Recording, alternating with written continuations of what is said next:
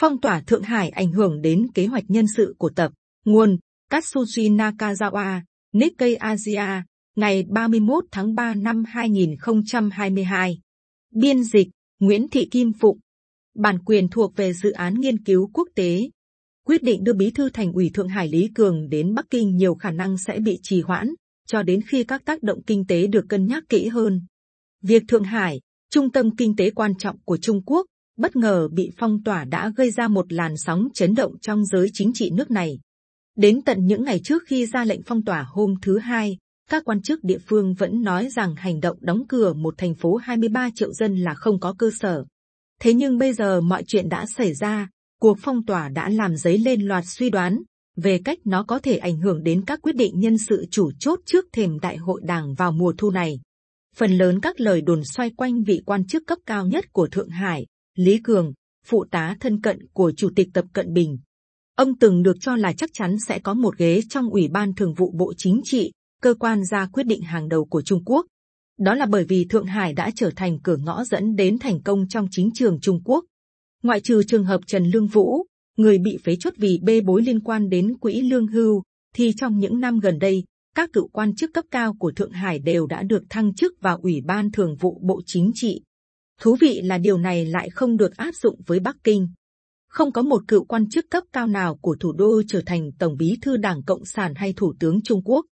Việc thuyên truyền nhân sự trong quá khứ cho thấy một nguyên tắc, không ai có thể điều hành Trung Quốc nếu không có kiến thức về nền kinh tế. Một nguyên tắc chung khác là cần phải quan tâm đến tháng 3 của năm diễn ra Đại hội Đảng. Ngày 24 tháng 3 năm 2007, có thông báo rằng Tập Cận Bình, lúc đó là bí thư tỉnh Chiết Giang, sẽ trở thành bí thư thành ủy Thượng Hải. Chỉ sau 7 tháng làm công việc này, Tập đã được thăng chức vào Ủy ban Thường vụ Bộ Chính trị và chuyển đến Bắc Kinh. Ông trở thành nhân vật số 6 của Trung Quốc, vượt qua đối thủ Lý Khắc Cường, ngồi lên chiếc ghế nhiều khả năng sẽ kế nhiệm chủ tịch Hồ Cẩm Đào. Cựu chủ tịch Giang Trạch Dân cũng là bí thư Thượng Hải trước khi được bổ nhiệm làm tổng bí thư Đảng Cộng sản vào năm 1989, sau cuộc đàn áp ở quảng trường Thiên An Môn. Cựu thủ tướng và người đứng đầu nền kinh tế Trung Quốc Chu Dung Cơ cũng đã được đề bạt vào vị trí này sau khi đảm nhiệm hai chức vụ hàng đầu ở Thượng Hải. Lý Cường, quan chức hàng đầu đương nhiệm ở Thượng Hải, là một thành viên có ảnh hưởng của phái Chiết Giang, bao gồm các phụ tá thân cận nhất của tập. Người ta đồn rằng ngày Lý chuyển đến chính quyền trung ương Bắc Kinh không còn xa nữa, và có lẽ ông sẽ đảm nhận vị trí phó thủ tướng phụ trách kinh tế.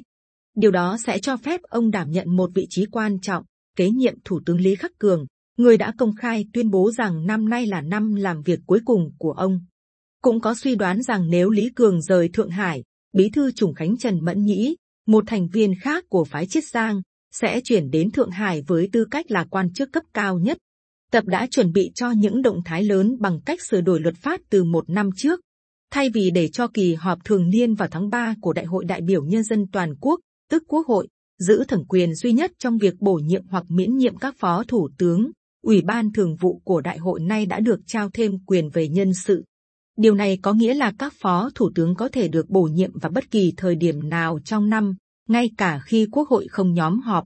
Và vì ủy ban thường vụ được điều hành bởi cánh tay phải của tập, lật chiến thư, nên trên thực tế, tập có thể ra quyết định bất cứ lúc nào ông muốn. Nhưng cuộc phong tỏa Thượng Hải có thể làm hỏng các kế hoạch mà tập dàn xếp cẩn thận để cài cắm đồng minh của mình vào các vị trí chủ chốt. Phong tỏa hai giai đoạn, phân chia Thượng Hải thành các vùng phía đông và phía tây, sẽ kéo dài cho đến ngày mùng 5 tháng 4 và sẽ khiến Lý Cường cực kỳ bận rộn. Rất khó để vị quan chức chịu trách nhiệm điều hành việc phong tỏa rời khỏi thành phố trước khi lệnh phong tỏa đó được dỡ bỏ. Chính vì vậy mới có bàn tán xôn xao về Lý Cường.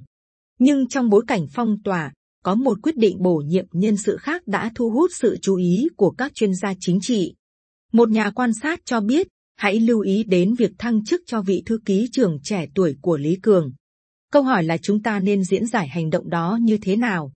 Gia Cát Vũ Kiệt, cánh tay phải lâu năm của Lý Cường, đã được bổ nhiệm làm phó bí thư Thượng Hải một ngày trước khi lệnh phong tỏa được công bố. Sự thăng tiến của Gia Cát là rất đáng chú ý nếu xét độ tuổi của ông. Ở tuổi 50, ông là đại diện cho những người sinh sau năm 1970. Việc thăng chức cho ông được xem là một dấu hiệu của sự thay đổi thế hệ. Bản thân Lý Cường từng là thư ký trưởng của tập, trong thời gian ông là quan chức cấp cao nhất của Chiết Giang. Lý sau đó đã vươn lên trở thành phó bí thư tỉnh ủy Chiết Giang và tiếp đến là tỉnh trưởng. Một cựu thư ký trưởng khác cũng đã được tập giữ bên mình trong những năm qua. Đinh Thiết Tường hiện là ủy viên bộ chính trị kiêm tránh văn phòng trung ương đảng, từng là thư ký trưởng của tập trong thời gian ngắn ngủi ông làm việc ở Thượng Hải. Việc thăng chức cho Gia Cát có thể được coi là bước chuẩn bị để Lý Cường chuyển đến Bắc Kinh. Tương lai của Lý Cường có thể phụ thuộc vào cách ông giải quyết vụ phong tỏa Thượng Hải. Tại một cuộc họp hôm chủ nhật về ứng phó với COVID-19, Lý đã nhấn mạnh tầm quan trọng của xét nghiệm PCR và kêu gọi việc thực hiện tinh thần các bài phát biểu quan trọng của tập và các chỉ dẫn của ông, cũng như thống nhất trong tư tưởng và suy nghĩ. Vào ngày phong tỏa đầu tiên, Lý cũng đã đến thăm quận phố Đông đang bị đóng cửa. Phong tỏa Thượng Hải sẽ có tác động lớn đến nền kinh tế Trung Quốc, vốn dĩ đang giảm tốc. Trên các con phố ở khu trung tâm Thượng Hải và tại sân bay quốc tế phố Đông, hiếm thấy có bóng người qua lại. Nhưng thành phố vẫn quyết định thực hiện phong tỏa, vì sợ làm hoen ố thành quả của chính quyền tập và chính phủ trung ương. Liệu Lý có nhanh chóng được thăng lên chức vụ cao hơn ở Bắc Kinh sau khi đã đóng góp vào chính sách zero covid của chính quyền tập? Hay việc chuyển đến Bắc Kinh của ông sẽ bị gác lại, từ đó cũng trì hoãn những thay đổi nhân sự ở các vùng khác trên cả nước? Bất cứ điều gì xảy ra cũng sẽ ảnh hưởng đến các quyết định nhân sự tại Đại hội toàn quốc sắp tới của Đảng Cộng sản.